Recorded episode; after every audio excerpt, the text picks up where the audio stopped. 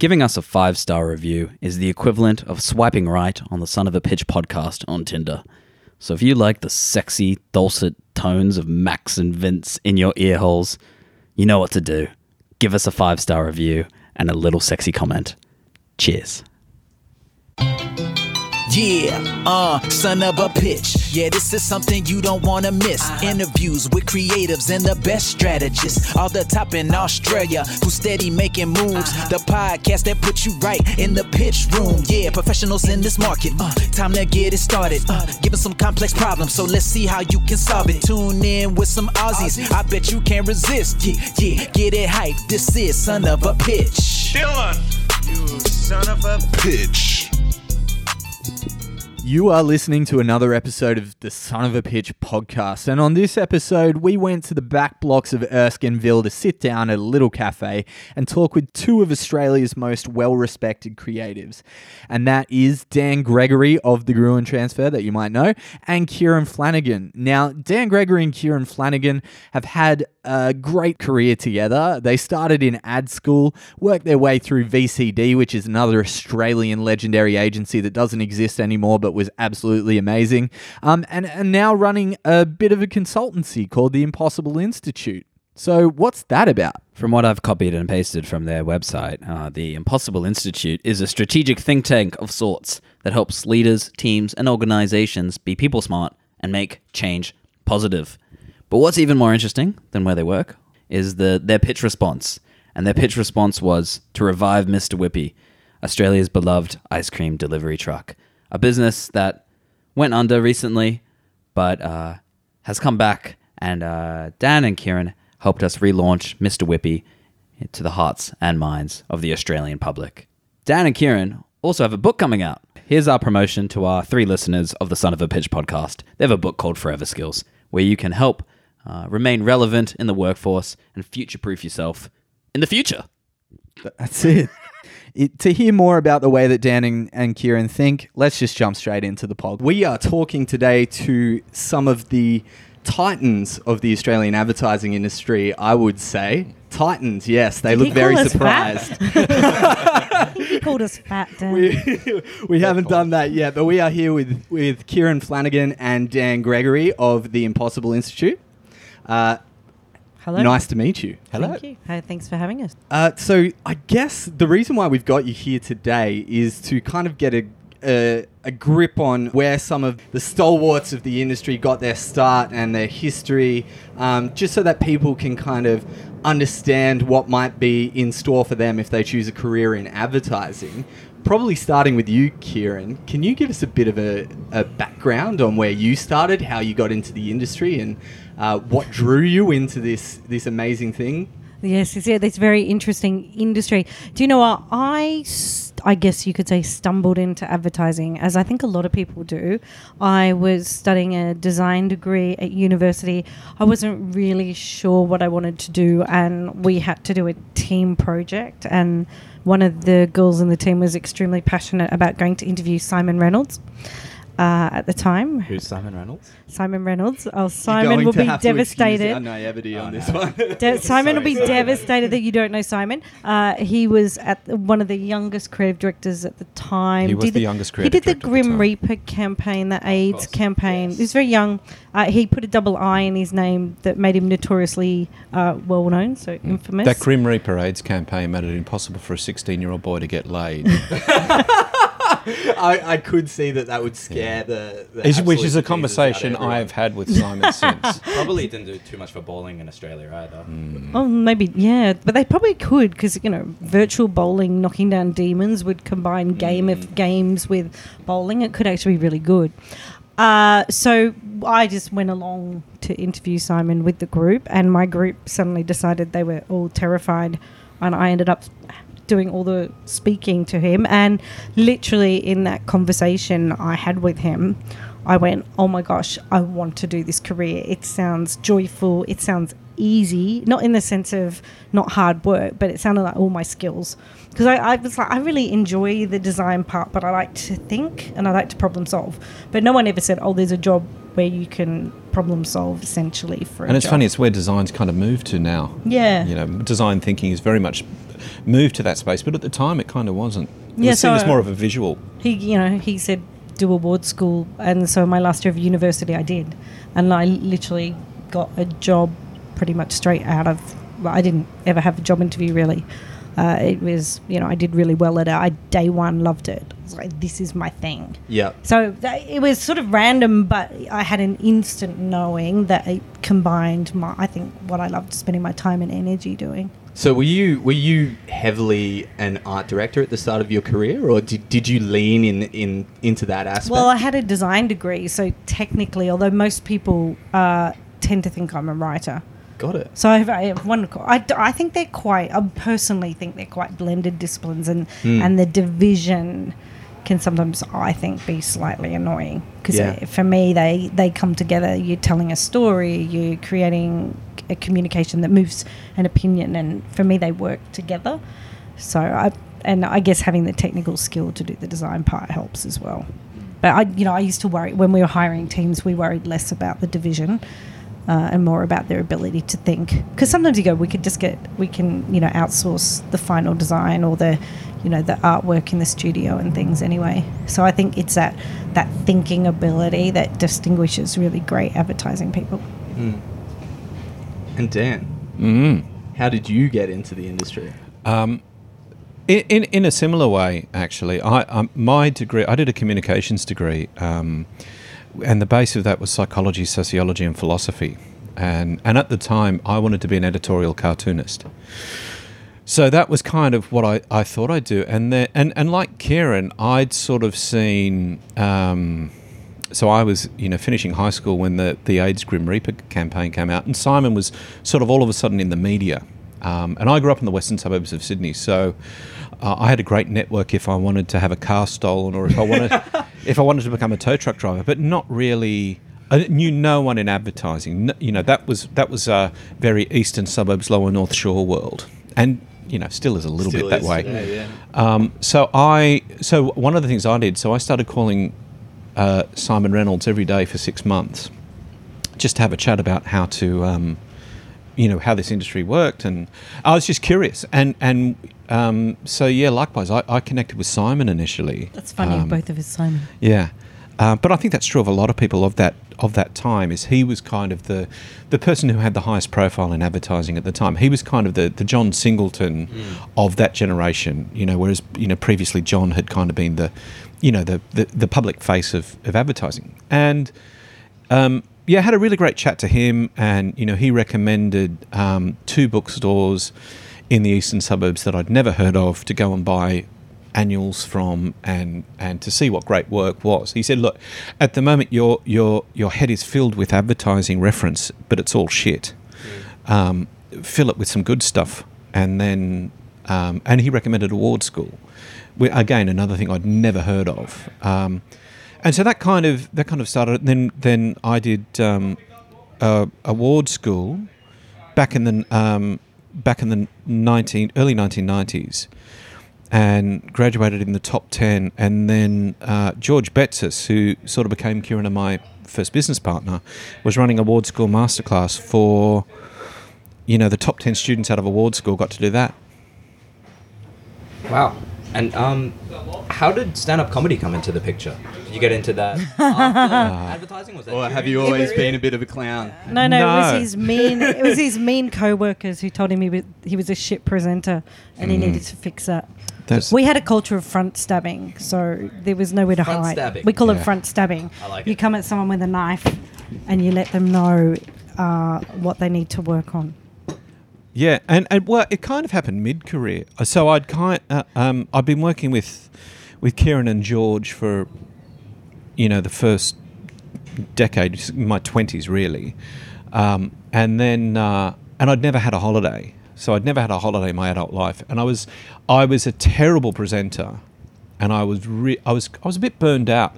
And George and Kieran bought me around the world air ticket and basically said, go off and do stand up comedy. We wanted to get rid of him actually. come, for a little while. He'll never come back. Um, come and back so I very well. spent I spent three years traveling around the US and, and the UK and European comedy circuits, and, and I'd come back and, and work with George and Kieran for a month or two in between because because the visa thing's interesting because you sort of get three month performance visas and then you have to leave the country. So it gave me a reason to to come back as well, and and it, it, it you know you know Kieran isn't over exaggerating when I was probably one of the the worst presenters. It, it was it was it was more than a weakness. It was a disability, um, and um, I don't think we actually said that to you, but no. no, no, no, no. But in no, I don't mean disability as in as in as in uh, a mental impairment. But I mean a disability in, in that it it absolutely impaired a critical function in my in my career,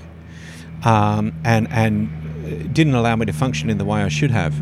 Um, and and for me, stand up comedy was like training at altitude. You know, once you've done three years where you're in front of multiple audiences a week, um, and they're far harsher than any corporate boardroom's going to be.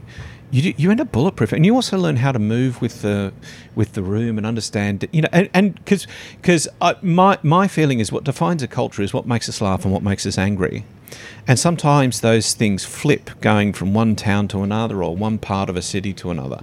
And so being able to read the room and, and, and learn how to communicate persuasively and effectively is really is is really useful. And I think stand up is a great tool of insight. You know, it's it's kind of if you watch great comedians, the ones who do the best are the ones who I think are the most insightful, and they can they can look at a social phenomena and comment on it in a way where everyone goes, "Oh my god, that's so true," but we've never seen it before. That makes total sense, and I've I've actually seen quite a lot of strategy people, creatives start to learn comedy uh, since. I, I think it's actually yeah. I, I I see all the time people doing comedy classes these days to be able to get that exact skill, which is to be able to find those insights that are quite funny and quite unique and quite novel about the world. I, Yeah. I, I also think it's about understanding the skills. Like you know, as I mean, it, I mean, it's I, I cannot overemphasize how bad I was as a presenter. Like it's, I, I feel like I'm I'm not really emphasizing how atrocious I was. It was really really bad. And what I realized was, you know, twenty percent of our work is developing strategies and and creative and mm. communications, but eighty percent of our work is selling that to clients and Yeah, selling it through clients and creating engagement internally before it ever goes out and becomes external communication. So I think that was Yeah, and I think a lot of people in this business don't fundamentally understand their job, if that makes sense. So a lot, a massive part of your job is to get your client promoted and famous. Mm. So we did well as a small agency with very large clients because we early on understood that a big chunk of our role was making their job really easy and making them look good. look good. So we'd go, oh, we'll, we'll do that document for you. We'll write the strategy. Would you like? Would it be helpful if we did that? Hmm. And what it meant was those people became globally promoted, and our ability to hold big clients grew, which is unusual in a small agency. But again, it's a strategy piece. It's actually understanding the function you have, and selling is so important, not just to the end consumer, but to the team and the people you're working with. So this can change in different agencies, right? Some Yeah. agencies have have account managers who are just incredible Yeah. um, people who sell like crazy. Like they just know how to sell that work and get that creative work over the line. And sometimes that can be a massive determinant as to whether or not an agency is successful because a lot of the ideas get killed before they even reach the client because people are too afraid to to pitch them in. Um, where did you guys link up at the start? And and was that was that a kind of factor of that agency at the time? So we linked up in masterclass, which where they George Betsis took the best students out of award school over a couple of different years. So he then hired. He basically it was early survivor. Uh, every week he'd vote people off the class. Pardon, what? Hard school, hardcore. Okay, we need to talk about this. So, this yeah, it was is- old school. This is cutthroat. This sounds like Before a TV show Did he give you happened. like a rose? If No, you- he just he just at the end of the end of the class throw people out. He'd go, you know what, the people not coming back next week are, and he would slowly And he was eliminate. doing it for free. Like they weren't paying. Sure. Totally. You know, So this he had a was- bit of fun with it. well, yeah. no, but he was recruiting. Right, right, right. He was well. A, he really cared about young talent, but B, he knew he wanted to open an agency, and he went. I don't want to spend a lot of money on people. Therefore, I'm going to torture test uh, to find the people that will survive. So I, I, at the time, was running. My parents had a news agency. I was finishing uni. I was running their business because they were overseas traveling. So I was, you know, whatever. I was 21, running running a business, finishing uni, and doing uh, advertising school. And my grandfather was really sick in hospital. And uh, my uh, two sisters and I were sharing responsibility to go and see him. Anyway, he passed away, which is very sad. Uh, on one of the mornings, I had to go and present. And George, if you didn't show up, you were automatically out. So I didn't have his number, so I went, literally, I, and I was late. And if you were late, you were thrown out as well. So he looked at me and was like, "You're late," ready to throw me out, and I did cry. I must say, I did use tears. I didn't intentionally use tears. Uh, and I said, "Oh, my grandfather died today," and he went, "Oh." Okay, well, just sit down. But he later he said, "In that moment, I knew you were hardcore. I knew if you sho- showed up when your grandfather died, that you were a keeper." I think I maybe suggested getting rid of you anyway. oh, Dan was already working with him. So it just became, you know, but when it was something you love, um, I just went, I'll just go in and present and then I can go back home. So, but for him, it was, uh, again, really smart thinking was how do I, how do I test these people out? So that's essentially where we not met. just for talent but for passion Mm. as well. I, and, and I think that was that was what it was really about is is it's really hard you know when you're hiring people you someone comes in with a with a portfolio or a, or a, a resume and a history of work and it's really hard to test their character and see how they perform under under duress. And I think that's what made you know masterclass really good was it is you got a sense of of what people's character was, who you could rely on, what, you know, how people reacted under pressure. And I think that was really useful. I'd done masterclass the year before, so I was working with George at the time, and that Kieran did masterclass, and then Kieran and Eric were sort of hired as the next two uh, employees of VCD, the agency at the time. So, so that's kind of how we met, and and then I think it was, um, I think it was about there were a lot of loose partnerships in those days, working working with different people. There wasn't it wasn't like fixed teams, and I think what Kieran and I discovered early on is we uh, we think almost in, in an entirely opposite way. However, we move at the same pace, and that was I think what Kieran and I skip across the surface of ideas very very quickly, and a lot of people uh, were more they'd go from one idea and then drill deep go to another idea drill deep and we and Kieran and I found that really frustrating in the same way they found us you know skipping across ideas really quickly Schizophrenic. frustrating mm, mm. and I think it was just a, a matter of going well okay we're really different which is useful however we can move at the same pace which Yes. means that the uh, the professional relationship worked So you, you would dig a hundred shallow, Yeah. small holes. Exactly. How about this? How about this? I mm. was thinking this. I was thinking this. We'd hold a vast array in our heads at a time. How did you know when you had tapped into something really special? Oh, look, it's always that question, right? Is uh, it's it's intuition. It's it's a combination of intuition, logic, uh, and letting it sit overnight. Which you know, with deadlines the way they are in the businesses, is sadly somewhat lost sometimes. I think it's just. Uh, it's uh, it's almost you know it's almost if you had a Venn diagram, something happens when you get that magic meeting of you go is it is it interesting and insightful? Yeah.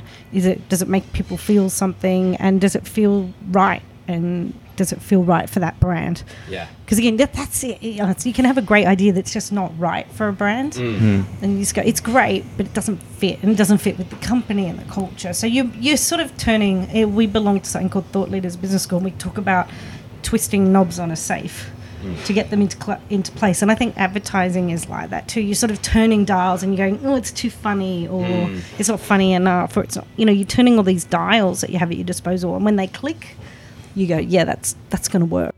and now it's time for a break.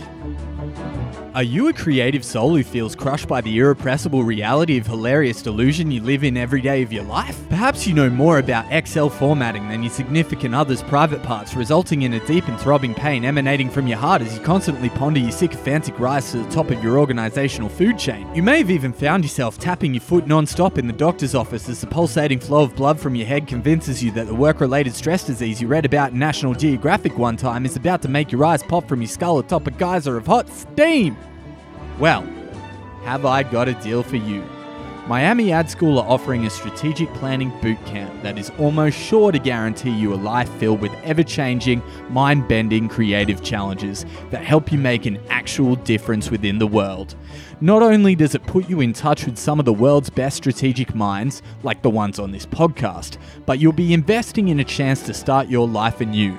And the best thing? Given you're a loyal listener to the Son of a Pitch podcast, we'll waive your application fee so there's absolutely no risk to you whatsoever. Just email us at podcastsoap at gmail.com if you're interested. That's podcastsoap, S O A P, podcastsoap at gmail.com.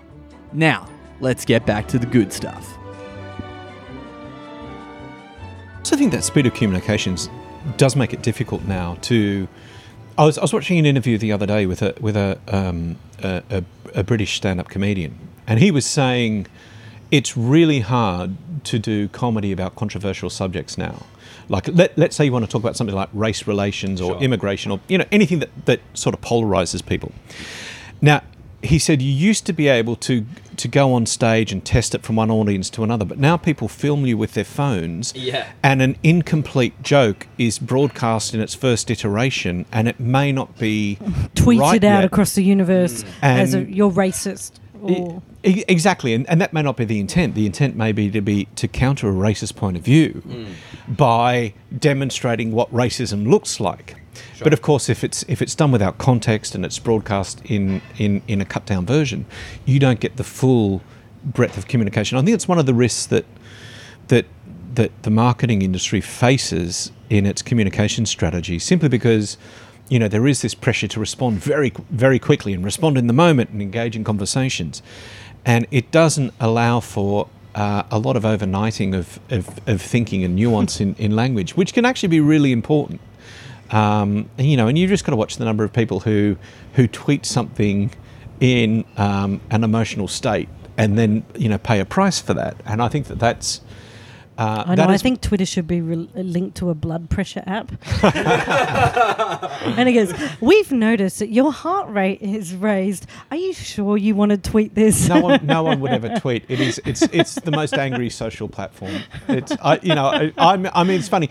I, I use it professionally, but I've, I've seriously thought about, no, I'm just going to shut down all social media. It's just not worth it, other than commercial. Right. Yeah. Um, like, like it's interesting. Dan I enjoy likes a reading fight, it. I do, I do enjoy a fight. I like my arguing is my favourite thing in the world. Yeah. And sometimes Kieran, Kieran describes my humour as bait and wait. Like I will say something Bait provocative and wait. and wait for someone to respond just so I can wade in. And he physically throws stuff because we do a lot, of, spend a lot of time on stage with uh, corporate speaking. So we do a lot of conferences and things. And he throws things into the audience. He physically moves forward and leans into the audience, and then he leans back smugly and waits to see how long it takes for it to, for them to get it. Smugly's a bit judgmental, but smugly. Because a lot of comedians do have a different approach to deal with yeah. hecklers. Uh, Like Jerry Seinfeld was notorious, like very nice to hecklers. Yeah. So how do people respond when you just sort of bait them and then and then you wait? well, in a, in a corporate audience, no one's very few people are going to heckle The you. odd heckler. and, and but, but they're certainly not going to heckle you the way um, a comedian. But it's interesting. A lot of um, I, I, I worked with this brilliant Glaswegian comedian in.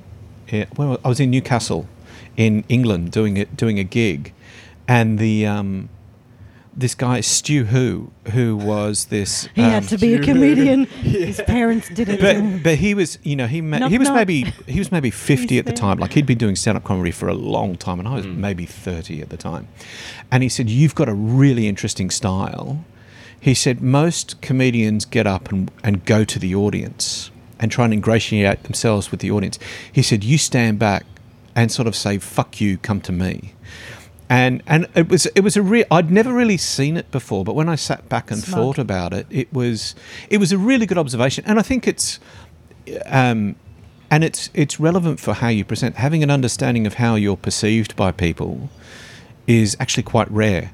You, like, like I was I was doing um I was doing an interview on on Sunrise with Jane Caro, and Jane and, and I and Kieran and and and Jane we've been friends for a long time and we, we get along really well and we re, we actually really like and respect each other. Um, and anyway, I'm doing this I'm doing this interview on Sunrise, and my sister called me up later and said. Um, oh, so you really hate that Jane Caro, don't you? I'm like, what? No, Jane and I are really good friends.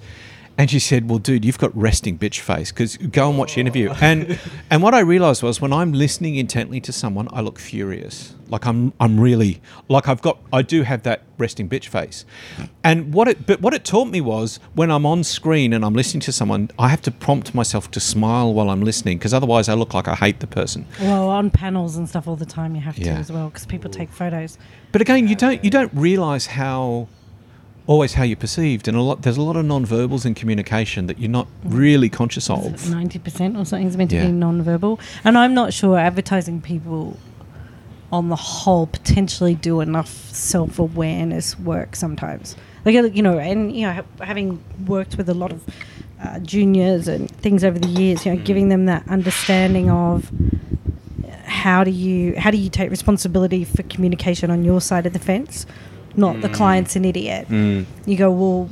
You know, how do you, how do you have enough self awareness to go? Well, actually, you didn't you didn't sell it. Yeah. It's not their job to buy it. It's your job to present it in a way that has value to them. And I think you know it's a big learning for all of us. It takes time, but I think you know there's always work to do on self awareness to go. You're potentially perceived this way. You know, you're potentially coming across like this, and you know it comes from making mistakes. And you don't need to change yourself and be fake about it, but you do need to be conscious of it. Yeah. Um, and and uh, you know, and, and as I said, Kieran and I have very different thinking styles, but we've also got very different personality types, and and having One of us is likable. one of it, yeah, yeah. So You can Kieran, guess which one. Kieran, Kieran is Paul McCartney. I'm John Lennon. Um, one one is likable and cute, and the other one is a genius. Um, and Vince, you're and, Ringo. and, And dead. and and and and got shot. Um, but no, I, but I think it's I think having an awareness of that is really important. And so even when I'm speaking to an audience, even before I said a word, a word, people look at me and think, "Wow, he looks really judgmental." So quite often I'll walk on stage and say, Max "I'll like, go." you so do. When we were I am coming the judgmental. cafe That was not an agreeing. No, but it's unconscious, No. right? You can't control it. He, Totally, you go. but I'm I I'm, smell I'm big off and. I'm tall and I you know the, and, and the way I speak and, and, and my facial expressions connote that even if I'm not um, uh, and even when I'm arguing with people my I'm always wanting them to argue back harder and people go oh you're really confronting I go well, well no I'm actually expecting you to do better than you're currently doing because I think you're capable of so it's actually the opposite of judgment but it comes across as judgment so I think So even though that was judgment, by the way, just so you know, I think you're better and capable of No, more. I, th- no, I think they're capable. I think they're better. I think they're what we capable call of delivering more than what they are. So you go, it's judgment to your that's good to your judgment. improvement. Judgment isn't a problem. Being prejudging is a problem.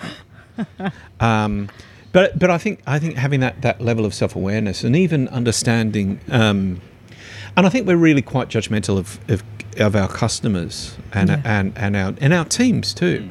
You know, I I um, you know, I've had had I, clients say to me, um, and again that Eastern Suburbs Lower North Shore thing. I've had clients say to me, "Oh, Dan, you're from the West. What do your people think about this?" Oh, And- right. And I was thinking, Your people. I was Yeah. thinking, Jesus Christ, buy a train ticket, go to Parramatta, go to Penrith, Yeah. and and listen. You, Yeah. I, I, I find that the whole, um, and and again, that's a very Sydney centric thing to say, but I think it's it's universal of of our experiences. People that work in our industry are quite um, inner city in their their outlook. Um, and that's not necessarily where everyone is. I mean, I mean, I think that you know that sort of uh, Hills, Parramatta, Cabramatta strip is kind of where the greatest population growth is in Sydney, and I'm sure. It, you know that will be mirrored in Brisbane and Melbourne and, and other cities around the country, but I, I think that um, I think that the a willingness to sort of um, to study people and be genuinely interested in what drives them is actually key to this, and not to filter every brief through your point of view. Were you always interested in that? in the way that people worked Yeah. and, and how they Oh, worked. I think it was always probably potentially the, a lot of the connective thread of us is both of us obsessed with human beings. Like I go to the movies and watch the audience. You know, I'm eternally interested in, you know, beyond the craft. Why, why some stuff is so universal? Mm. You know, why why does an audience, you know, how does an audience react to that story, that emotion, that moment? Uh, I, find it fascinating. I think you're the same. And so much of our work and time is spent in that space. Is how do we hack human nature? How do we understand people? Because really, you know, advertising is one big giant behavioral change experiment. How do we get like people that. to buy stuff? How? uh, But when we think advertising, it's such a narrow little term and bucket. You go, oh, we're making ads. You know, it's also a small part of marketing too. It's Yeah. you know, it's it's it's quite, and in some ways, it's that's part of its history. Is it's quite narrow. I, I think you're right, Kay. That there is a uh, a narrowness of focus. It's it's about me talking to you, as opposed to no. It's about me understanding you and me understanding what motivates you and what your price sensitivity might be, what the product offering might be. And it's it's a marketing is a bigger conversation than just And advertising. look, we had an because because the agency that we started in worked outside at the time. Media commission used to be a thing. Agencies used to get paid. This is VCD. Uh, Yeah. yeah. So when we work in VCD, uh, we we started in an agency that worked outside the system. So we were given the opportunity, even when we started, to develop new products, and we were working on some TV shows or naming stuff. So we never had it's, advertising talks a lot. We're in the ideas business. Uh, But that But- wasn't true in the early 1990s. They were in the TV commercial business. That's how they made money. They they sold TV space. So I think for us that really being brought up in a in a business that saw itself as problem solvers, and and I guess human behaviorists. Like how do we how do we understand human beings and, and match them? That's been incredibly useful for us and joyful. Yeah. Uh, we I- love doing it every day. I also think getting back to one of your earlier observations around, you know, um, a lot of agencies have, you know, account service people that are really good salespeople, and is is we never had that kind of siloed mentality. Um, and one of the one of the the greatest opportunities about starting in a in a small agency. Um, is that you get a, a greater breadth of experience in a shorter period of time because you do everything Yes. you know you meet with the client you develop the strategy you you direct the creative uh, response you go and you sell that creative response you liaise with the media team and and you just get such a i remember having a conversation with someone who's who's got a very successful agency now i mean i won't mention names scott from the monkeys but but scott Yeah, we know that one. Do we know that one? Yeah. but Scott and I, Scott and I were speaking at something recent. Oh, not recently. It was ages ago. What am I talking about? It's probably five years ago now. But I was having a chat with Scott about, um, and he was saying because he'd come from Saatchi's, which was a, a quite rarefied environment, and and he was he was sharing how. Um, uh, how challenging it was to go from someone who's uh, been surrounded by people who supported you in your singular function to having to wear lots of different hats and being a business person, not just a creative director. And and you know, my observation was was that you know, coming from a small agency background, is you you transition to business owner a lot a lot uh, more easily because you, you've kind of been exposed to a lot of that before. You've seen the P and L. You know how to read that, um, and and I- think that that was and, and again, I mean, Scott's a great example that you don't you can you can do that from whatever road you start in. You know, and and and those guys are have been incredibly successful in what they've done, and and and have you know have a lot of admiration from my point of view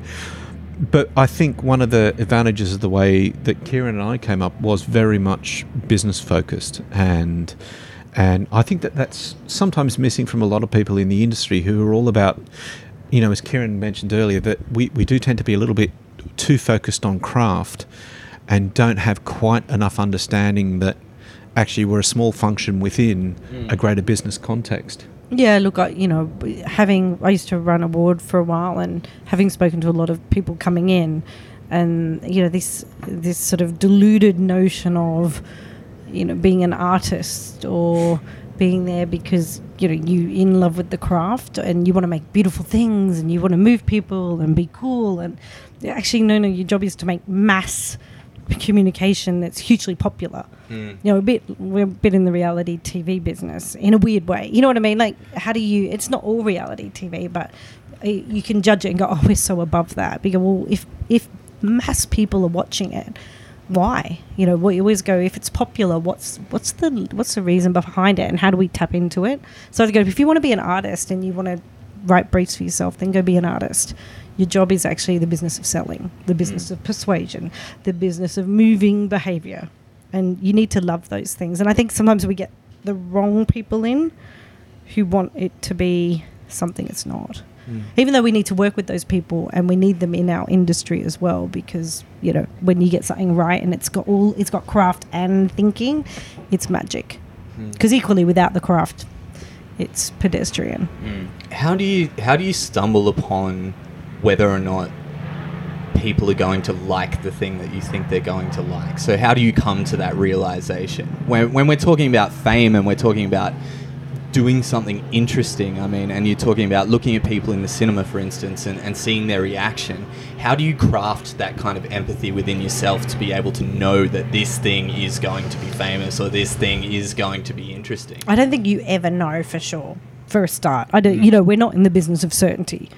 We're in the business of honed judgment and instinct. So I don't think you ever know. Um, it's not that linear, but I do think what you need to be great at is when you deeply understand human motivation. Hmm. You know, and you go, "Oh, I know what loss aversion is." Hmm. So you know, we're we're Right. twice as afraid of what we might lose than we are excited by what we might gain. Hmm. So when you deeply understand human behavior, and you should study it, and you should understand what psychologically goes on for people, uh, then you start to get better at making a guess. So the academics get you half of the way, and the rest is you just just your well, own and life intuition. experience, and Yeah. being really interested. You know, a good friend of ours uh, is a woman named uh, Mariam Farrelly, and she's an exec TV producer, and she's made like she she did Big Brother in the UK and Big Brother here, and she's worked on X Factor and Q Q and A, like a million shows, and she's a genius. But she, what I would say about her still to this day is she's obsessed with human beings. She makes these. The fact she makes some of the most watched shows on the planet is no accident because she has a deep love. No matter where you go with her, she's asking people about their lives and without judgment. Oh, that's really interesting. What do you do? Why do you do that? And I, I think great advertising people, either either through observation or in interaction, get really good at it. Be interested in people. And sometimes we can be too elitist and lock ourselves up, which is what Dan's saying. And you go, no, no, the, it's the opposite is true. You have to be deeply into them and deeply interested by their behaviour. Because the more you know, then you get a pretty good instinct. You go, I know what's going to make a mum feel this way. I don't have to be a mum to know. Hmm. But I've, I've hung out with enough that I know. And, you know, it's why when ads get criticised, it's, it's a miss. You know, they get slandered now via social media because someone's missed. They go, that's just not true. And people get upset because they go, you're They not. lack re- empathy. They but, lack I, empathy. but I think you know the key is to to be in front of people. I think one of the great mistakes advertising agencies make, as a helicopter flies overhead, um, I think one of the great mistakes that advertising agencies make is they keep creative people out of research groups, and and they you, you know so you have someone will go to a research group and then it goes through a series of, of whispers, and and the the, the the the meaning may be there, but you don't actually get to hear the real people say what they're saying. And, and again, research groups are a flawed methodology for a whole bunch of reasons. However, being able to hear people say stuff um, and, and and hear what's sitting behind that emotional response, what's driving that, I think that's really important. Um, and I think a lot of us in uh, who've come through through the advertising industry have been too disconnected from you know the end consumer um, and and don't actually really re- really connect with them. Um, and and you know, I, I think that's what gives empathy is actually the the you know the diversity of your experience. Sitting with people who you might disagree with but for long enough to hear why they believe what they believe. Because no uh, very few people um, are actively looking to be consciously evil or right? consciously irrational. Yeah. So we're working. I was working with, well, doing a speaking tour with uh, a professor of safety, workplace safety, Professor Sidney Dekker. He's very clever, and he was talking about incidents in the workplace. And it's weird. The same thing. Eternally fascinated. The same thinking applies. He said people never set out. The problem with either because you know when people have an accident at work, people go and investigate, and then they go, "Well, what went wrong?" But what he found was that human beings rarely behave in a way they expect to have a negative outcome, and there was a rational reason for them to behave in that way in the first place. He said, "So hmm. they want to climb up a shelf, which in retrospect seems stupid because the shelf may not be attached to the wall and it falls on them, hmm. but at the time it seemed a highly logical behavior to have. But we don't think of human beings that way." Yeah, we, yeah. and so it, it's funny how much synergy. So that he's all same is how do we understand human beings the way they are, and then how do we design our workplaces accordingly. It's funny when you see threads that you go, actually, it's very applicable in who knew workplace safety, what we spent our careers spending time And I think empathy is ultimately being forgiving for human nature. yeah, You know, I mean, Kieran and I wrote a book ages ago called Selfish, Scared, and Stupid, mm. which sounds really judgmental, particularly when I say it. but in fact, it's about realizing that all human beings, all of us, are driven by self interest and need to mitigate risk and with a bias towards ease and simplicity. And they're, you know, that's part of the reason we've been successful as a species. But it's easy to judge those characteristics and say, well, you should be more selfless. Uh, And there's a reason we talk about selfless people as being heroes because it's very unusual. There's, and the same with risk taking. The same with people who do very complicated things. That they're, they're actually outside human nature. They're, they're anomalies more than than than people being selfish, scared, and stupid, and, and being more accepting of that and going, actually, no, that's it's human nature to want to be playing in some of those spaces, even though it's not something we necessarily brag about. Hmm. I think it's it's about being accepting human beings for, for who they are and trying to work with who they are as opposed to shifting them to be who we'd like them to be. That's very interesting. That's incredibly interesting. Uh, do you think so? Curiosity seems to be more of a human trait than a trait of advertising professionals or anyone in this kind of industry, right?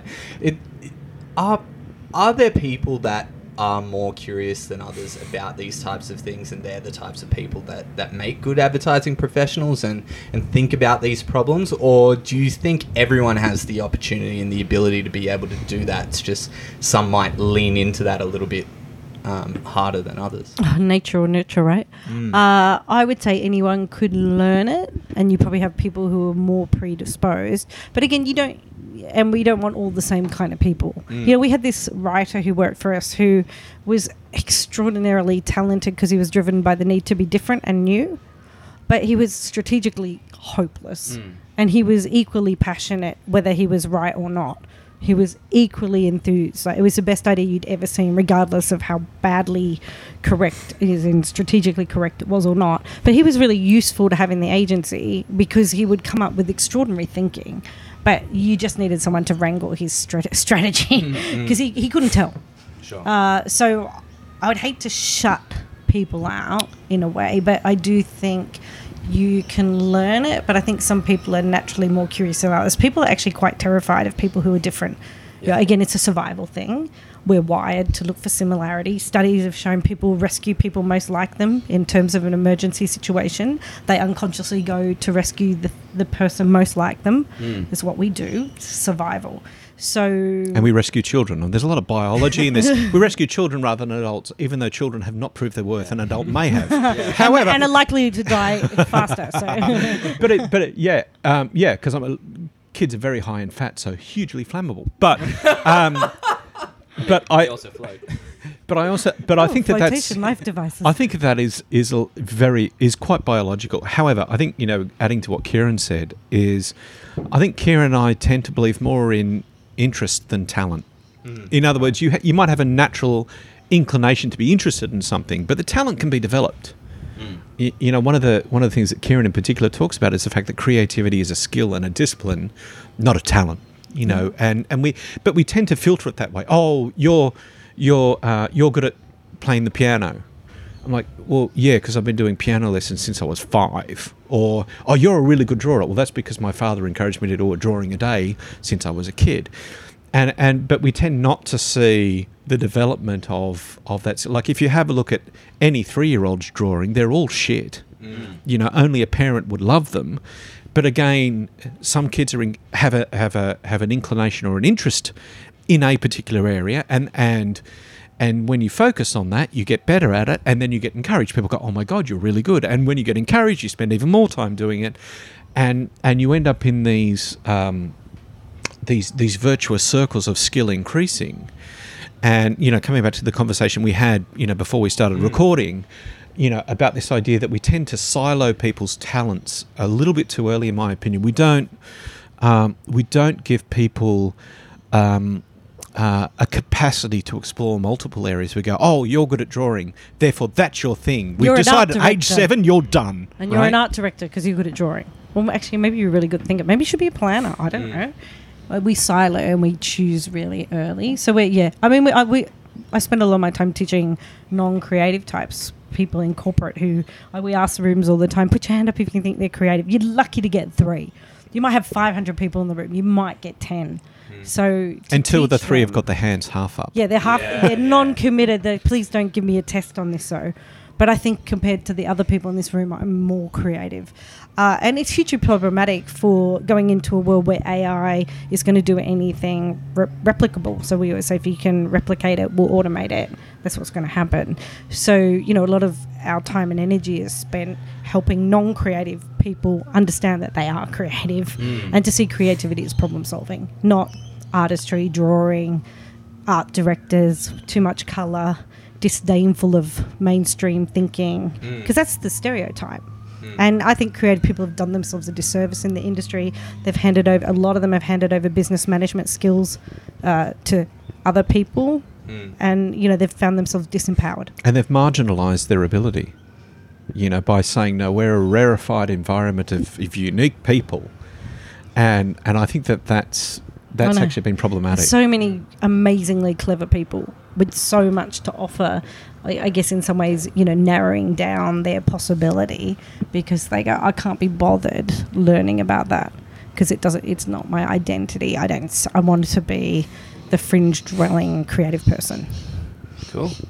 You only have to go back to the Renaissance days and look at Michelangelo, Mm-hmm. Leonardo da Vinci, these guys who were incredible artists, they're incredible mathematicians. Yeah. They're just polymaths, right? Yeah. So if you're if you are a person that wants to be in advertising today and wants to go into an agency, are you looking for agencies that allow you to have that kind of broad exploration of the different different avenues and, and kind of let you off the leash a little bit in there, or are you looking really to drill down into one skill at the start and then broaden throughout your career as you jump around? Well, what's things like advertising going to be? Is Yeah, is the yeah, big that's the like then, then you have Yeah, to play a question called What- what's advertising going to look like? So if you're going into advertising right now, there, and look the fundamental skill. So if you drill it right down of being able to c- create communication that changes a behavior, Mm, right? You go actually we want to advertise a product or get you to slip, slop, slap, or you know stop you speeding or stop you smoking or get you to take this diet, whatever it is. Mm. We're ultimately trying to create a piece of communication that moves people's behavior.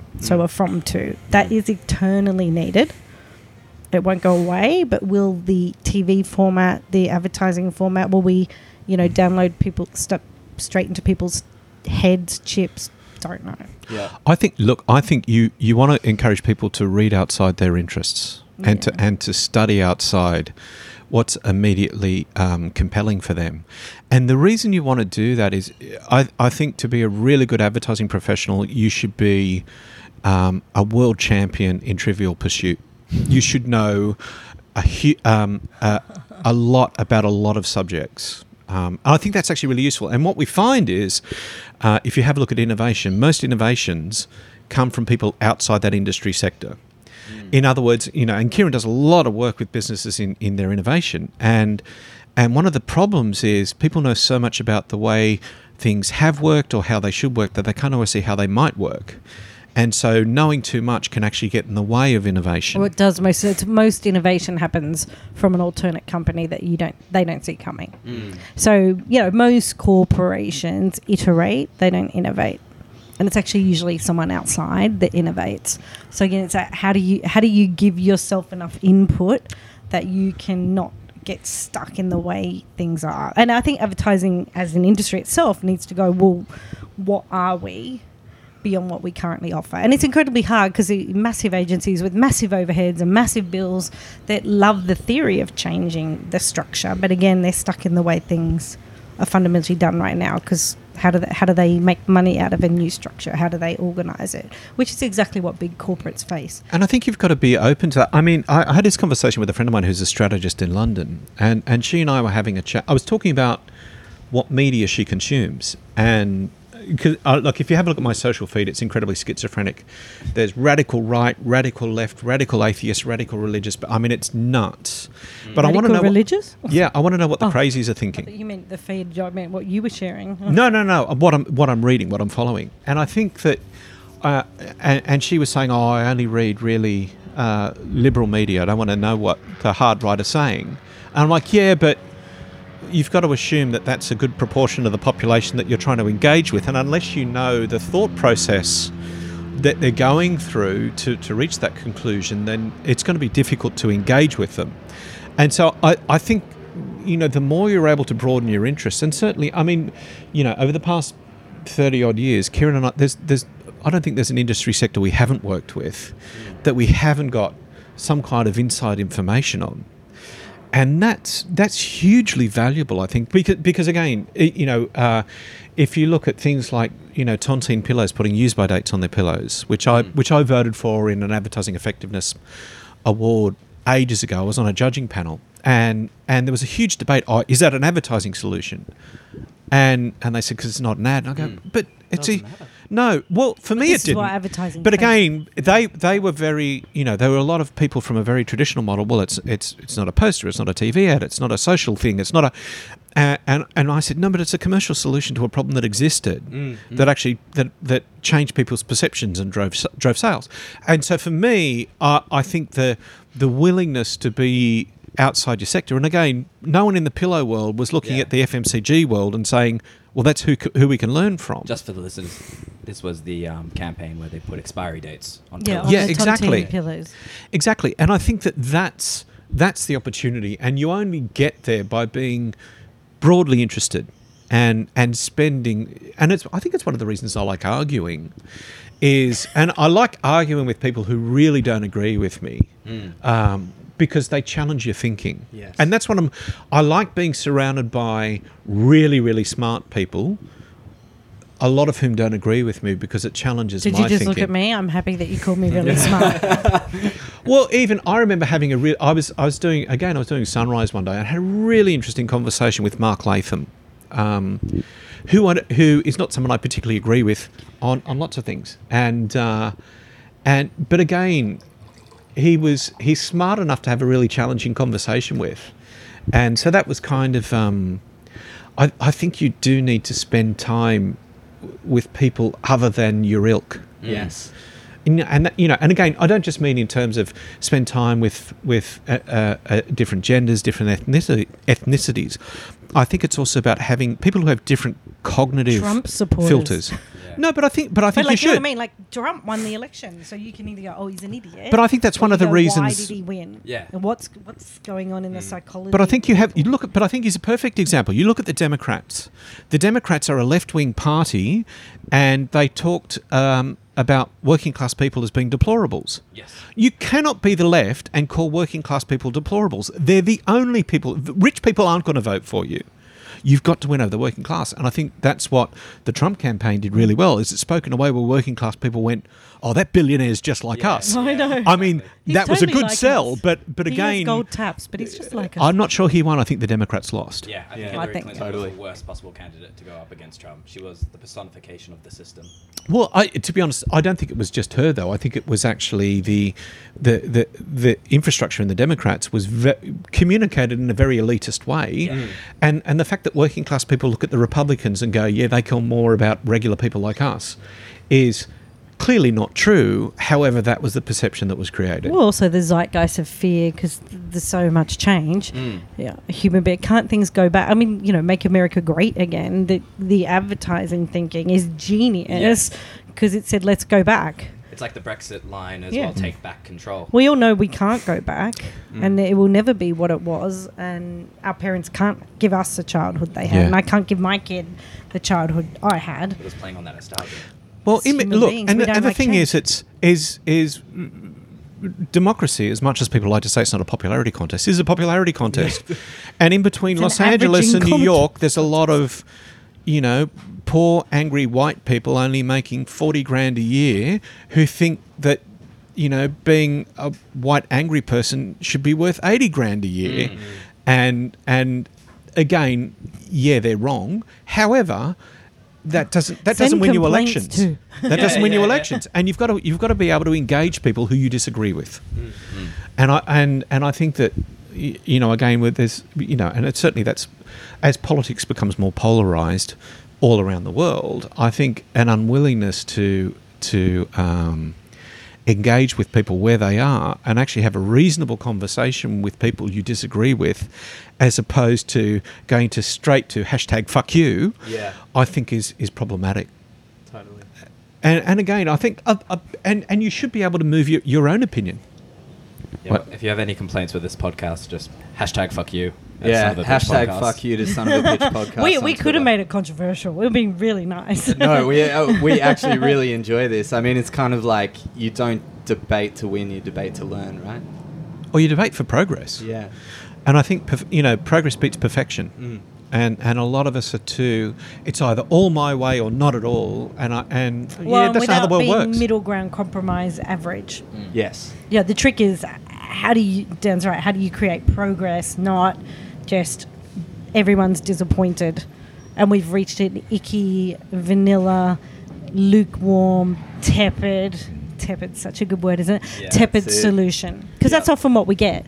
We get deci- decision by committee, mm. lukewarm, nothing, mm. sitting on the fence stuff. Everything works to the mean. Yeah. Well, and, the again, we, we're, no we're all caught up in our own worldview, which which which is, is a natural thing to do, and I think social media has only exacerbated that. Like I, I did a lot of work with White Ribbon, which is about men ending men's violence against women, and you know I would post about it, and people would say, "What about women's violence against men?" And I'm like, "Yeah, we're not saying that's a good thing. Like." Like Daffodil Day isn't fuck diabetes day. It's a day for raising awareness about cancer. So, raising awareness about men's violence against women doesn't mean that women's violence against men is a good thing. It's just no, we're focusing on a particular issue. Well, and Hashtag statistically- fuck you. and statistically speaking, what's the violence the other way is minute. well, you in know. terms of effect, certainly, but again, it's and and and and propensity. But again, it's you know people are so reactive. Yeah, we're teaching people to Um, be intolerant. Social media, the da- upside is great, but the downside is intolerance en masse. At uh, you know, not being very good at accepting another opinion. I mean, sometimes I really have to restrain myself. We have a friend who's, yeah, highly like we, the good little wife sort of, and as a kind of working woman who is very progressive, I have to not arc up and accept that he's very traditional. Yeah. Mm. Well, there you go. I guess. Who, that's what you do when you're a planner. yes, yes, absolutely, absolutely. Uh, to segue, I, th- I think we were talking about vanilla, tepid, and lukewarm, which is kind of the perfect, perfect move into our, our next segment, the pitch, Dun, uh, dun, where we have given Dan and Kieran a challenge, which is very much a behavior change challenge, Max. Now it's time to put your talents to the test. Now it's time to give a scenario to our guests. So, what would be a strategy? Break it down, let's see how you do it. Problem, insight, strategy, and solution. Woo!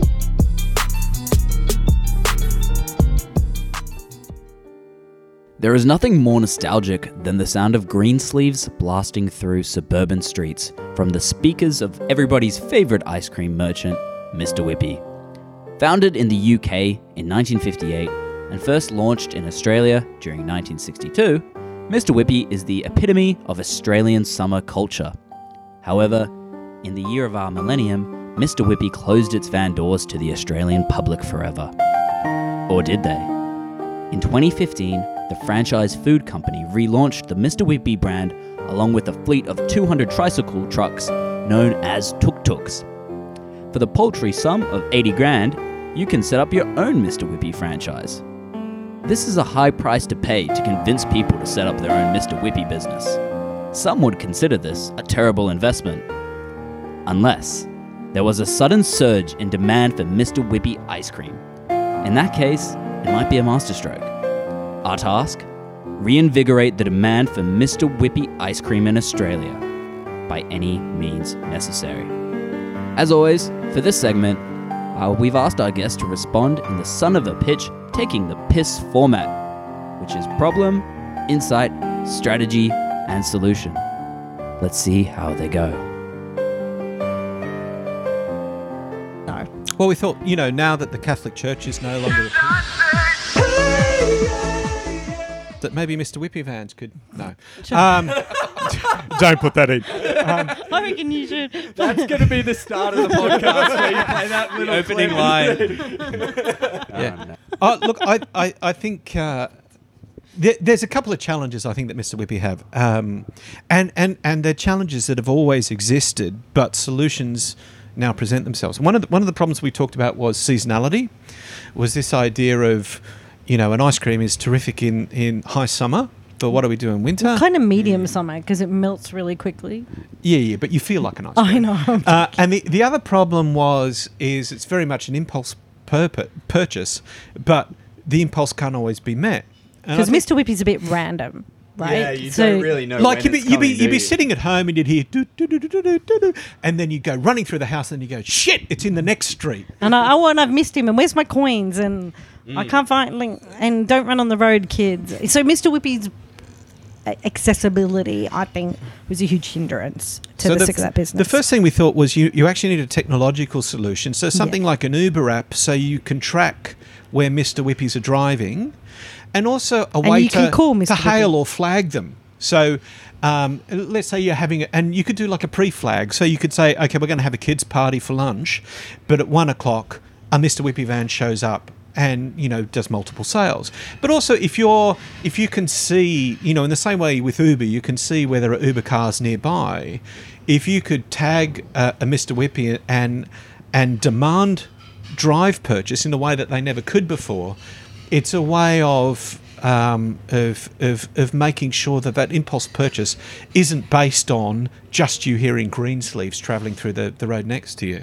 yeah, and then you you know you could allow a crowdsourcing call. So you know you can say, oh, someone near me called. So if there's no one near you, you can actually call them far enough away if you get enough of a crowdsourcing like so a crowdsourcing hail. Mm, so you go, what, at what point is it useful to go and sell an ice cream? Yeah. Do I can I do I need twenty? So I, I mean I don't know the mathematics of A more effective way of mirroring up the supply and the demand for Mr. Whippy. Yeah, exactly. And and you could be you could be at work, right? You could be at work and An it's a hot office spot. day. Yeah. Who wants a Mr. Whippy? There's a Mr. Whippy van five blocks away, and you do and you do a call. Or so, or you could shout people. You can go basically. I've now via app shouted 100 Mr. Whippies to our office. Yeah. So how do you do bulk? How do you increase volume of sale, um, and make it easy and barrier free Mm. To do that? So for us, it was as much accessibility because it's far too random.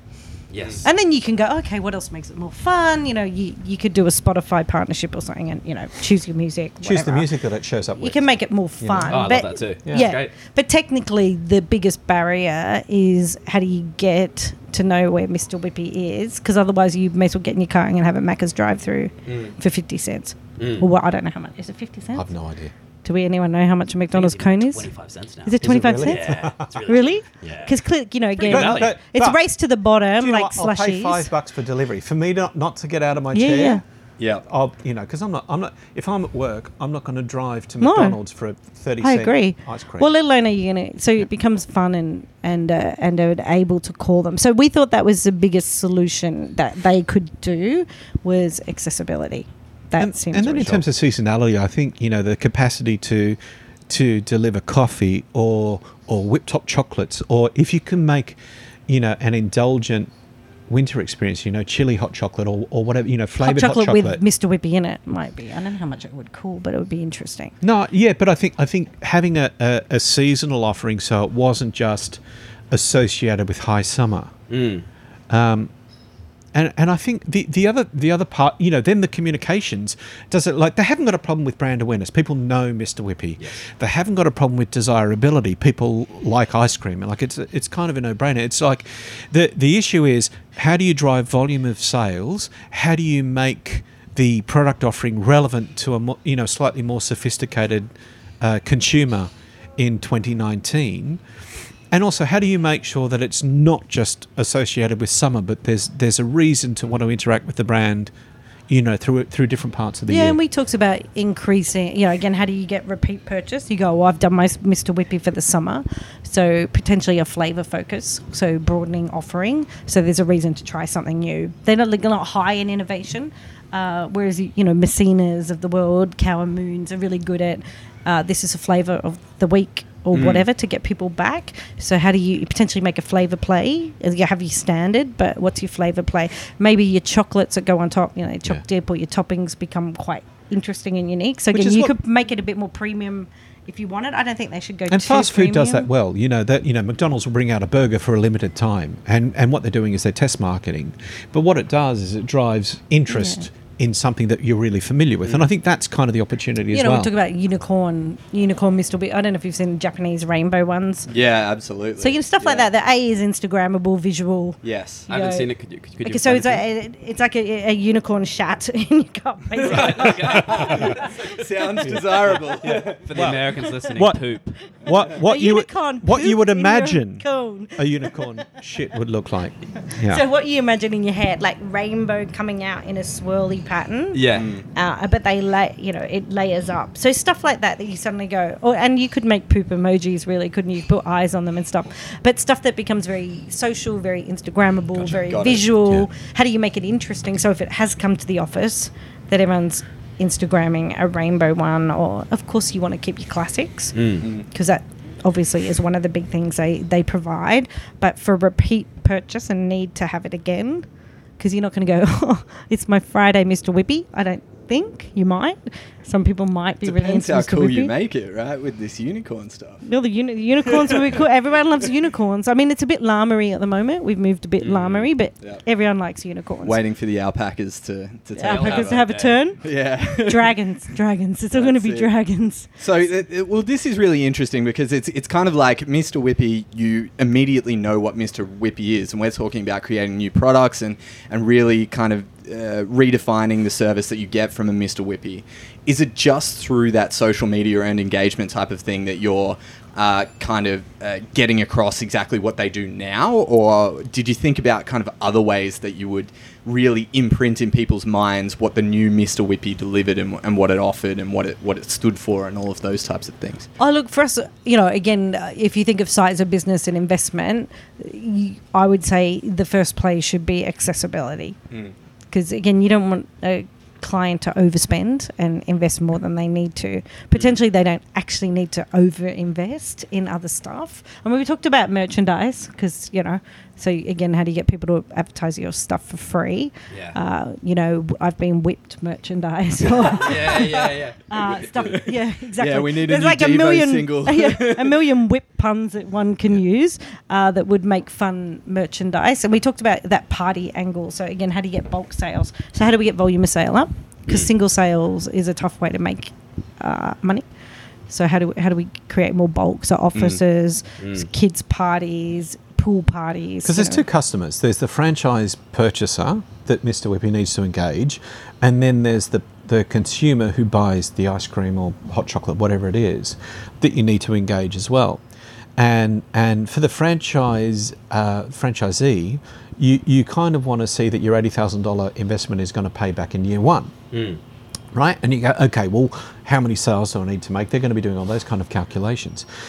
I think the opportunity, though, is to demonstrate that you can do volume of sales. So I think investing in in a way to to drive sales and and the, you know then they have a whole lot of problems around well you know this Mr Whippy's been encroaching on my patch and, Yeah. and but again but, uh, but again that's one of the, the conversations you'd want to have with a franchise and that's any franchise whether it be a fast food chain or or, or a, uh, a stationary chain is having those conversations about well who owns what patch and how do you drive sales within that area um, geographically. But I think I think the the the opportunity to for people to become engaged in in hailing a Mr. Whippy. Mm. That's the kind of thing that, that that's quite quite story worthy. Mm. And I think you wouldn't need to invest a huge amount of money. I think I'd have a PR strategy Mm. where I'd, I'd let people know that this was that this was possible. And I think the story would start to would start to spread. I mean, if you if you look at someone like an Uber, Mm. they don't spend a lot of time uh, or money in above the line advertising. What they do is they made the the uh, the functionality of it work so well that people said, "Oh, you've got to try this." Yep. And I think that's part of the, the, the battle. Their kind of thing is, is like if we look at Uber, right? They set up that kind of loop where the more drivers means the quicker the service, and the quicker Yeah. the service, the more customers means the more drivers because there's more customers, and that kind of keeps going. Are the you better looking the at service. it the same way? Yeah, you what you want to do is make sure people know they can get it.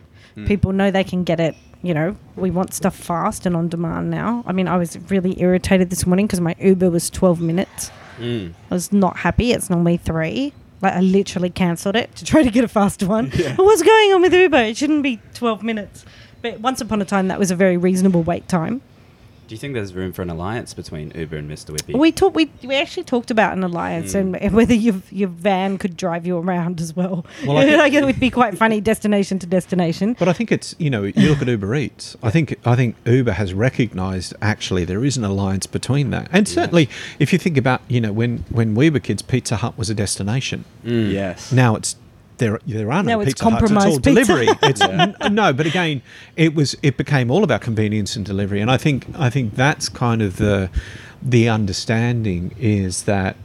Um, you know, the thing that l- most limited Mr. Whippy was you needed to be in that particular street at that particular time. Yeah. Free enough to get out deci- of the house. Yeah, and fast enough to get out of Yeah, the, you know, and I think that that's, you know, those were a whole bunch of limiting factors that a really simple app could get you around. I mean, even like like when when Kieran picks up her little girl from school, hmm. who's my goddaughter, so I'm quite often with Kieran, and and we'll pick her up from school. Kieran will order Darcy a, a Boost juice via the app. I mean, we have to walk past it to get to the car. Yeah, I've pre-ordered it. I mean, we could have we could have just gone up and said, "I'll have a blah blah blah juice," but she still uses the app because of the convenience. Yeah. Well, because it takes five minutes to walk up, and all the kids go after school, so it's far easier to pre-order it. So again, you just go. It's a but the, convenience the, the app doesn't make the walk shorter. Mm. The app, all it saves us is literally sixty seconds of lining up behind someone else while they order mm. their juice. No, I'm waiting. No, I know, but you know, in terms of scale, efficient. sixty seconds isn't Efficiency a long is time to everything. wait. If we if we per minuted that money, it would See, be Kieran, a highly valuable. Kieran doesn't drink coffee, so she's not used to waiting for beverage. Yeah, I don't. So- I don't do waiting. I don't like waiting. Well, that's a, but this is this is such a big thing. As as we've gotten all of this convenience, we we actually start to take time less for granted. Maybe with regard Mm. to these services, we actually really do value the amount of convenience that these people Oh, can yeah. create. Um, just it's everything. mm, So we and you know like I've got a ten year old. She can't fathom stuff isn't on demand. What do you mean I can't watch the show? I know they haven't brought the season out yet. What, what do you mean? Yeah. She can't quite wrap her head around waiting.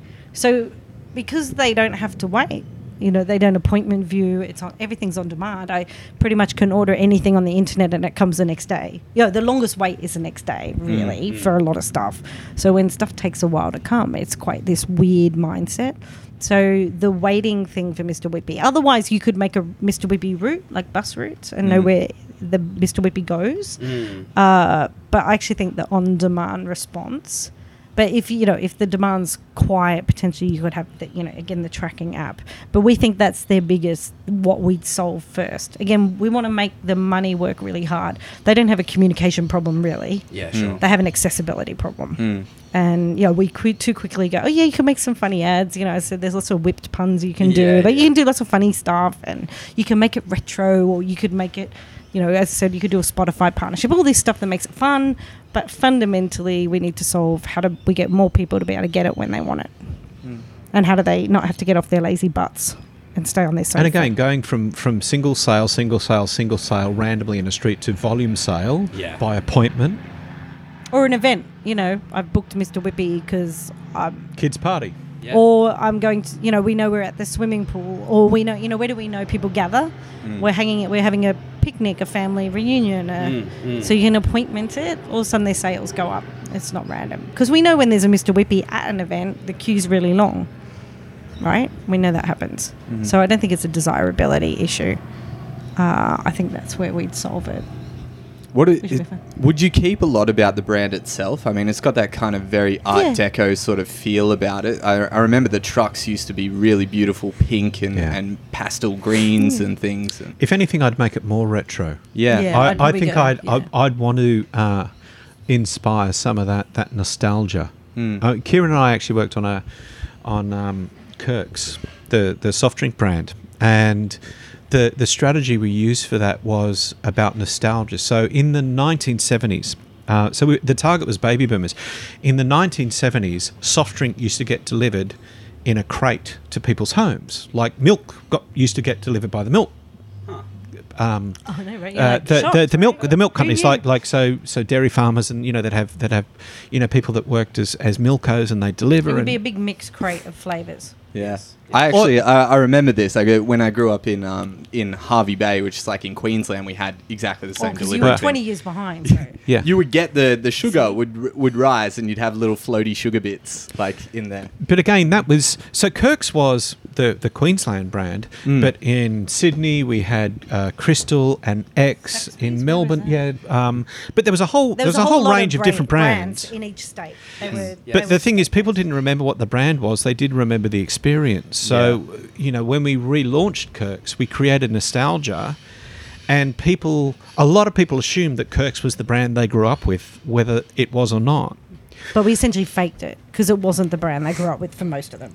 But it was deliberate because it, it, But we, had to we just create the amplified the sense, amplified the sense of nostalgia, and I think that that's really. Um, uh, and nostalgia is a really powerful motivator. I mean, we were talking earlier about political motivation, and you know the the whole idea. Oh, it was better when I was a kid. Mm. You know, and that's a really powerful motivator for people. Now, whether it actually was better when you were a kid or not, you know, is debatable. But that doesn't mean that your emotional response is based on any rational, you know, data that you you can draw on. But it's mm. it, we do have a, a, a feeling of nostalgia if we've had a happy childhood. Yeah, I didn't know whether we should keep Greensleeves or not. You know, we could partner with Spotify, so like Uber, it shows up playing your music. But I mean, we had a long, we weren't sure about, you know, how much do you keep the signature tune. But if you're ordering, doesn't matter. I know some brands are coming out now with sonic branding. It's almost like Greensleeves is the That was the original Sonic. No, no, branding, right so- there. so we've created- yeah, elevator music. And they've had new brand mnemonics with auditory. Hotels have signature scents. Yeah, yeah, yeah. And look, and and t- you know, experiential, tactile stuff is really important. But the name is hilarious. Mm. It means we can charge more, Yeah. basically, Sure, sure. because So- it's Sonic. I heard about this. It's not a really- sound it's a good word though, Sonic. I heard it's a good word. I- I heard about this really interesting experiment that kind of leans into what you guys were talking about before, and that's implanting memories in people. So, uh, this researcher would talk about um, basically Disney World, and you saw Goofy, and all of these things. Yeah. And the people who went to Disney World actually never saw Goofy, but then when they asked them to remember that experience, they would say, I'd seen Goofy. So, essentially, are you building nostalgia that doesn't actually exist for these new people Yeah. that are coming into the market, but they they feel a connection to that. Are Yeah, you? it's like rite of passage. You know, it, it becomes you can't have summer without a Mr. Whippy. It's essential, and you want parents, you know, paranoid parents who don't want to give their kid anything. You want them Mm. to go, well, I now have permission because it's a rite of passage for childhood. Like I can't, you can't let your kid grow up without a Mr. Whippy every now and then on a hot day, because otherwise you don't get past that gatekeeper who's, you know, not going to give their kid anything which is great. But you know, again, when you have to get past that gatekeeper mindset with a really good justification called it's part of a happy childhood, So and a lot of junk food sells in that strategy. I guess is So the thing about Kirk's was baby boomers were buying it, but they weren't buying it for themselves. They were buying it for their grandkids, so the grandkids had the experience they had. Yeah. Right. So there's this there's this whole wanting to pass on. I remember running outside for the Mr. Whippy.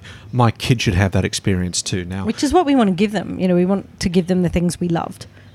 Like Sure. we want to Now, give out salted sugar. It's not good for the kids. However, the the, The the, of it, experience is what I'm looking to pass on, and the joy. Yeah, exactly. you know And- it's why you know why ritual and tradition and stuff becomes so big in family it's we pass those things on and it's it's very motivating and you know people really want to give. So we're working with uh, a really big group of entrepreneurs one day, and there was a woman put her hand up, and she sold food for kids with allergies. Right? She was like, I sell gluten free or whatever, you know, low salt, depending what they're allergic to. And she was really struggling with any communication. She's like, all my newsletters are boring. Like, Yeah. hey, here's some yummy gluten free chocolate chip cookies this week. And we said, well, who's your who's your customer? Because most people actually don't know who their customer is, eh, particularly entrepreneurs. And she was like, oh, parents with kids with allergies. I mean, no, no, really, who's your cu- like who buys? And she said when she dug in, she it came out that mums do the majority of the buying. And we're like, well, what's going on for their mums? What are they actually buying? Do they care about what do you sell most of? So again, look for the volume if you're not sure as an entrepreneur. And she said, I sell most junk food, or you know, less healthy Treat food. treat food. Yeah. I sell most of it. Well, okay, well, that's really interesting. Why do you think that is? And once we dig, dug in, what we realized is again, people didn't want their child with an allergy to miss out on the childhood they had. So the biggest trigger fear was my kid's a freak at the birthday party. Like it's their birthday, or you know they've worked really hard this week at school, and I really want them to have a cookie, or I want them to have something nice. So they were spending money on the treat because it was as much a part of the childhood. And part of the psychological motivation for that was avoiding social isolation. Hmm. You know, you don't want to be the kid at the party going, oh, I'm gluten intolerant, right? You want to be the kid who has as much fun as any other child. Yeah. And actually, what she was selling was a normal childhood to kids with allergies. And, and that's a whole lot more compelling than than here's a gluten-free cookie. Do, do you know what I mean? Yes. And so so in other words, again, coming you know, this is full circle. Coming back to what's what sits behind the emotional response that people are looking to to to enjoy. You know, what's what's actually driving that behavior is really important to Why understand. the why. Yeah. yeah. Yeah, What do what what do we t- trigger in human behavior? What is it about getting an ice cream from a truck that shows up to our house? Well, in this case, it's a man in a tuk tuk, which Oh. is quite interesting. Can you have a Mrs. Whippy? or a Mrs. Whippy? Yeah, sorry, that was just gender bias right there, straight I away. was like very I curious. apologize about for it. that. in Be, the be the name. best whippy you can be, Vince. That's it. Be the best whippy you can be. But did you did you think Ms. of- Whippy's a different service. though. Well, that could be a man also. I reckon you could charge more. Drag Yeah, queen totally. whippies. Drag queen whippies would be awesome. Just saying. Actually, yeah, the the aesthetic is very similar in the, you know, the pink pinks hair. and the yeah, totally. It would be aw- fantastic because you know you could absolutely dress up the people running the whippy more for that experience. Mm. But you don't want to be creepy, kid scary. Yeah, not Yeah, it. it's a hazard. Like Not- creepy clowns. Not the clown. Yeah. No clowns. I love clowns. No, clowns are scary. We've gotten onto. How do you sell clowns? That's your next brief. That is the next brief. I think we'll take yeah, that I one. actually like that idea. We Yeah. sell clouds. Uh, no, clowns really aren't creepy people hiding their personalities behind makeup and big shoes. Why big shoes? People were so easily she, amused. she's looking at Dan like he knows the answer. Oh, I thought he might. He'll have some smart answer. Would, would you would you keep the, the tuk tuk or does it need, need to go back to van? I, I yeah, I, I was a. I went hygiene. like, as you go, The diesel and the like, Do you know, I think the tuk-tuk- and does it give you enough variety? Because I actually think the repeat business need. Mm. Uh, and do you get enough sound quality? And and is it visible enough? I don't know. I'm not sure about the tuk tuk because of nostalgia. Although, although it, it doesn't like I used to live in Italy, and and um, you know in Italy they have the motocarro, Mm. which is the single front wheel, which is it's a, it's a tuk tuk but with an Italian flavour. So I mean, you could almost do a competing offer around. It's all about the gelato. uh, Which is a slightly different style of ice cream, and you know you could build some some nostalgia around that, which is really interesting. I mean, I, I Yeah, always ice found the, cream's the out of it. van the van's always a bit weird because you, you you're driving through a street with children running out to a van with su- you know to, to to get you know hang out with some anonymous man ha- handing out Or woman, sweets or woman. and Or no it was yeah. always a man I know it was usually a man. but but again today there might t- be today Mrs. yeah I know but uh, we're talking nostalgia here um, and uh, so I always found that a little bit creepy But Santa's creepy too. oh Santa's deeply Most kid creepy things are deeply creepy. Let's face it. Think clowns, Yeah. Santa, put Mr. your, Whippy, put your, put your child on a strange man's lap and, and get then him to take whisper photos. secrets. and, and whisper secrets to him. I know. Don't tell mum and dad. I know. Santa is Stop. deeply creepy. creepy. It's all creepy, really. Yeah. No, no, but I, I actually think the in in some ways the the the, the tuk tuk opportunity does allow for for greater visual recognition and and, well, and greater distinctiveness and speed and accessibility. So we know like the ambulances And were to- transformed up- by pull up having motorbikes that could get through traffic faster. Mm. So one of the big shifts in emergency services has been in the introduction of motorbikes mm. and the technology that allowed them to be able to put enough technology into the motorbikes. So those motorbikes are highly technical mm. uh, that allow them to get to a scene fast and be able to start treatment. Yes, they still need the ambulance to show up, but if they can get a bike through fast, and they can, so it's that same thing. I would say you still want to mix because you want the whole experience sometimes, but for speed and you know being able to get down a laneway in the city, or Yeah. you probably want a bit of both. I think. I don't think I'd go one single way with it. Totally. Yeah. That would be me because I think the vans and the ability for it to show up and have scale and you know that nostalgia. I mean, you could even push it to have you know like they that, could yeah. put chairs and tables out. Like how do you you could park it there for a whole day? You know, could it's like actually increase. It could be a pop up, and they could do that as well. Where you go, I'm going to hire Mr. Whippy for my event. And it's a whole pop up experience. So I'd potentially go, how do you go fast and nimble and more you know, detailed and and more engagement? Would you go as far as opening up transit lanes for Mr. Whippies? Oh, totally. You need that It's just for the smiling pile poo emoji on the ground, if nothing else. yeah, we can make them rainbow lanes. That I mean, you sounds could good. make Mr. Whippy emoji. It would be cool. Yeah. The rainbow unicorn pooping. You could call him with it. Well, Dom- Domino's made emoji calls. Yeah. I mean, you know, I, I, I think there's enough people in the motorcycle bus lane at the moment, so I'd, I'd like to keep people out of that. Oh, if the next possible. one. And I'm not sure you Oh. want to. Do you want a drone in Whippy?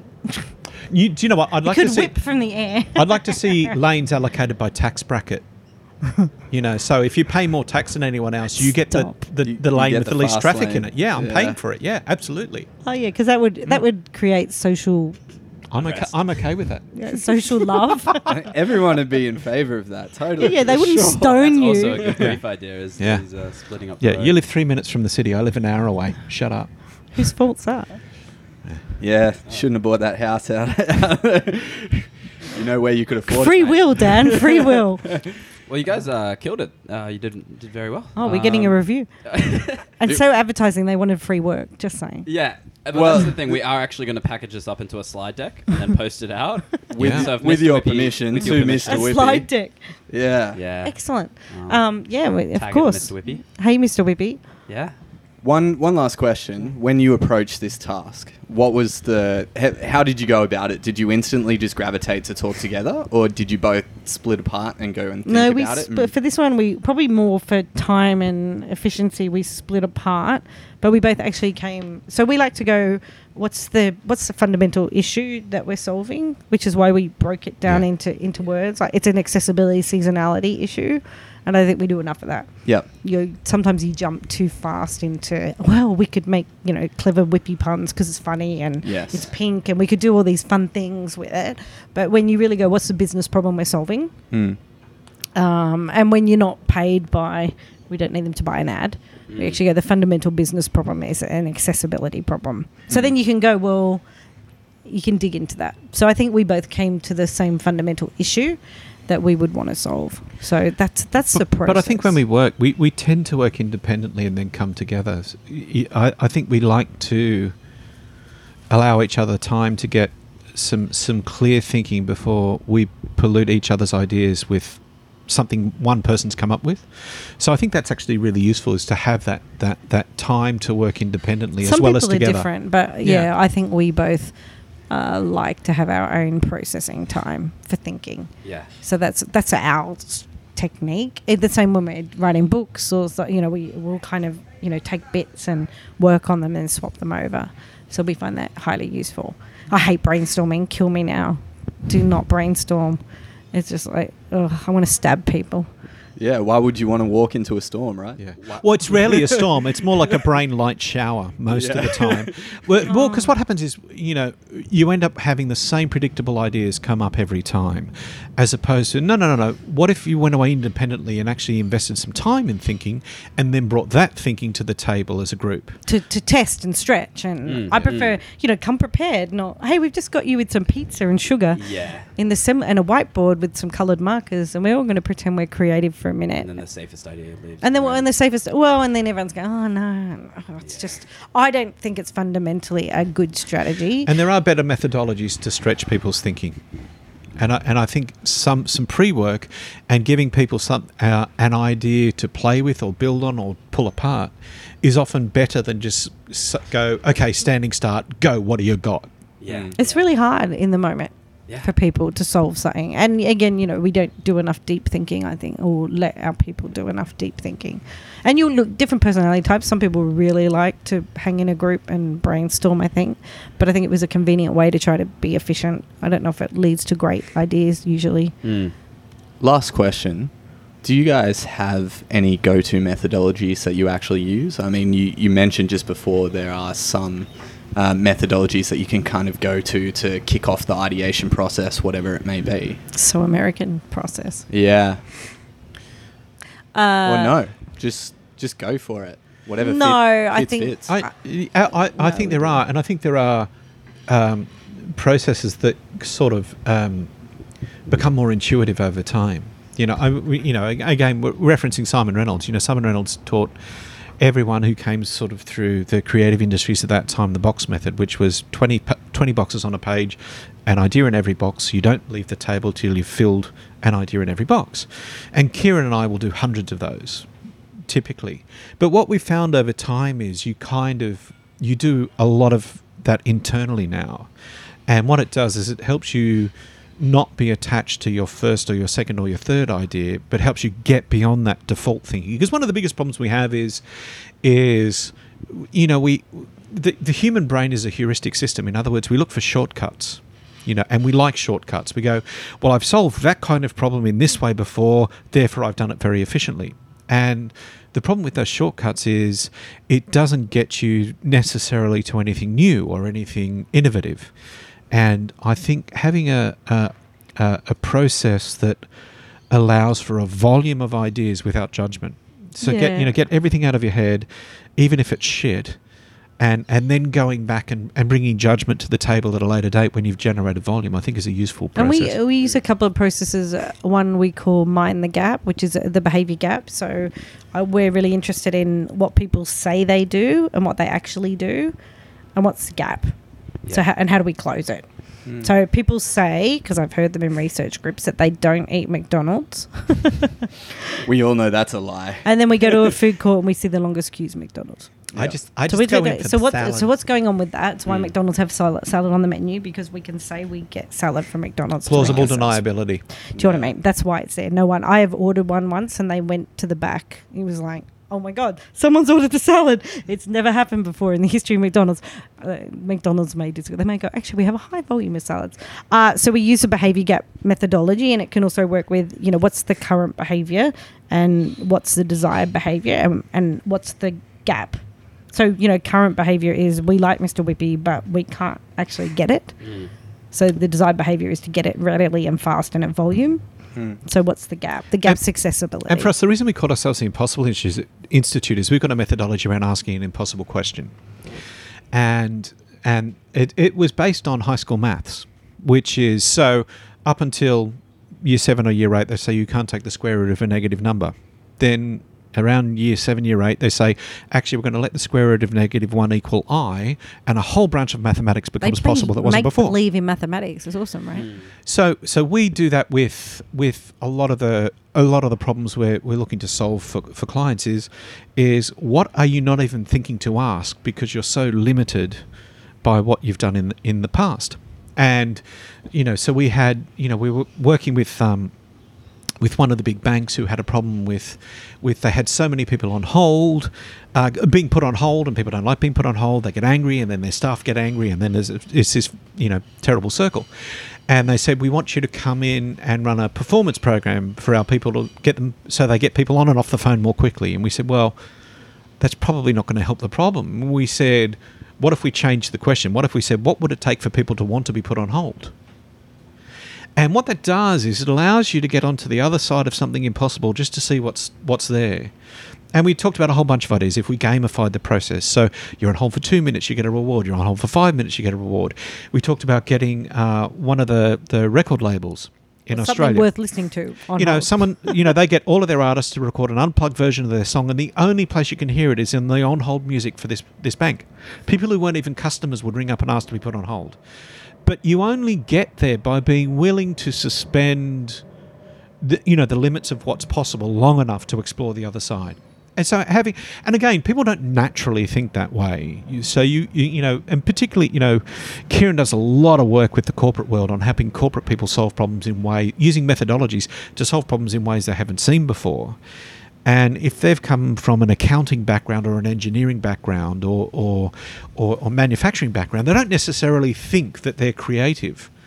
And so oftentimes you need to give people a process that helps them unlock Yeah, uh, a something to fill creativity that they've got, but they've kind of shut down or ignored. We also use, I guess, a brutal honesty process we call the selling stack. So we go and, my- and look again. This is a lot of entrepreneurs and startups don't ever do this work, and they don't know what they're selling. So we say, what are you literally selling? So literals at the bottom of the stack. Uh, a lot of people absolutely don't know who their customer is and what they're selling. The we, we were working with the events industry actually. They were a great example, and they said we're in in entertainment. And we said, well, that's really interesting. Where do you make the money when you put on like the car show or whatever? Do you make it on ticket sales at the door? And they said, no, no, we make all the money on advertisers who show mm. up and buy a booth. And we're like, wow, that's really interesting. You're not in entertainment, you're in media. Mm-hmm. They were so upset because they like entertainment. It's sexy, it's fun. They're like, but we're creative and we're in entertainment. See, entertainment's their product, Yeah. but their customer is the advertiser. Yeah. They think their customer is the person coming to the event. Mm. And No, no, that's the the whole- pro- whole they're selling is those engineered eyeballs. incorrectly. Yeah. because they're not they don't realize they're selling eyeballs so we use that technique so what are you literally selling what are you emotionally selling which most people can work out in some level but then we have a let's not kid ourselves let's be brutally honest what are you really selling so that can become really interesting Did they end up changing their business model on that recommendation? yeah. There's been some interesting conversation. Yeah. But again, yeah. it can be quite challenging because and and a lot of people confuse product and customer, and and one of the issues is we tend to be more in love with our product than we are with our customer. Mm. and that's true of any industry. Like I, you know, you know, Kieran and I have a have a, a leadership and training development company, and we love our IP, and we invest It's all our time in our IP, and and if we if we spend more time loving our IP than we do loving the the clients that we work with. Mm. Well, that becomes a business problem because all, all of a sudden we have lots of IP and not a lot of sales, and and I think that and I think that but I think that's a universal thing. People naturally fall in love with their craft or their or their product or their service or, or what what they've invested you know their their life's profession in, and not enough time in understanding well actually the person who pays for this what's going on in their world and how do I how do I link really tangibly to what to what they're after. I think we've gone full circle. Um, before We we, wrap have. up, do you guys want to plug plug the new book, plug plug your business? Uh, sure Where can Social people handles. find you? I know. What can they buy? Yeah, and what generic- services Woohoo! do you offer? Well, you Oh, can it's find the us eternal at, sales uh, pitch. at theimpossibleinstitute.com. Uh, we have a new book coming out in, J- I want to say June. Is it June? Kay? June it's June In through June. Wiley It's called Forever Skills uh, Future Proof Yourself, Your Team, and Your Kids, which is all about what are the skills that will always ma- matter no matter what happens in terms of change and technology. Yeah, it's an anti-change, alternate futurist book that gives us a different perspective, which is really fun. Uh, and we offer a lot of training programs uh, for companies that want to help people uh, increase their influence and increase their creativity. So how do we build that? And essentially, how do we change people's thinking and change the way things are done around here?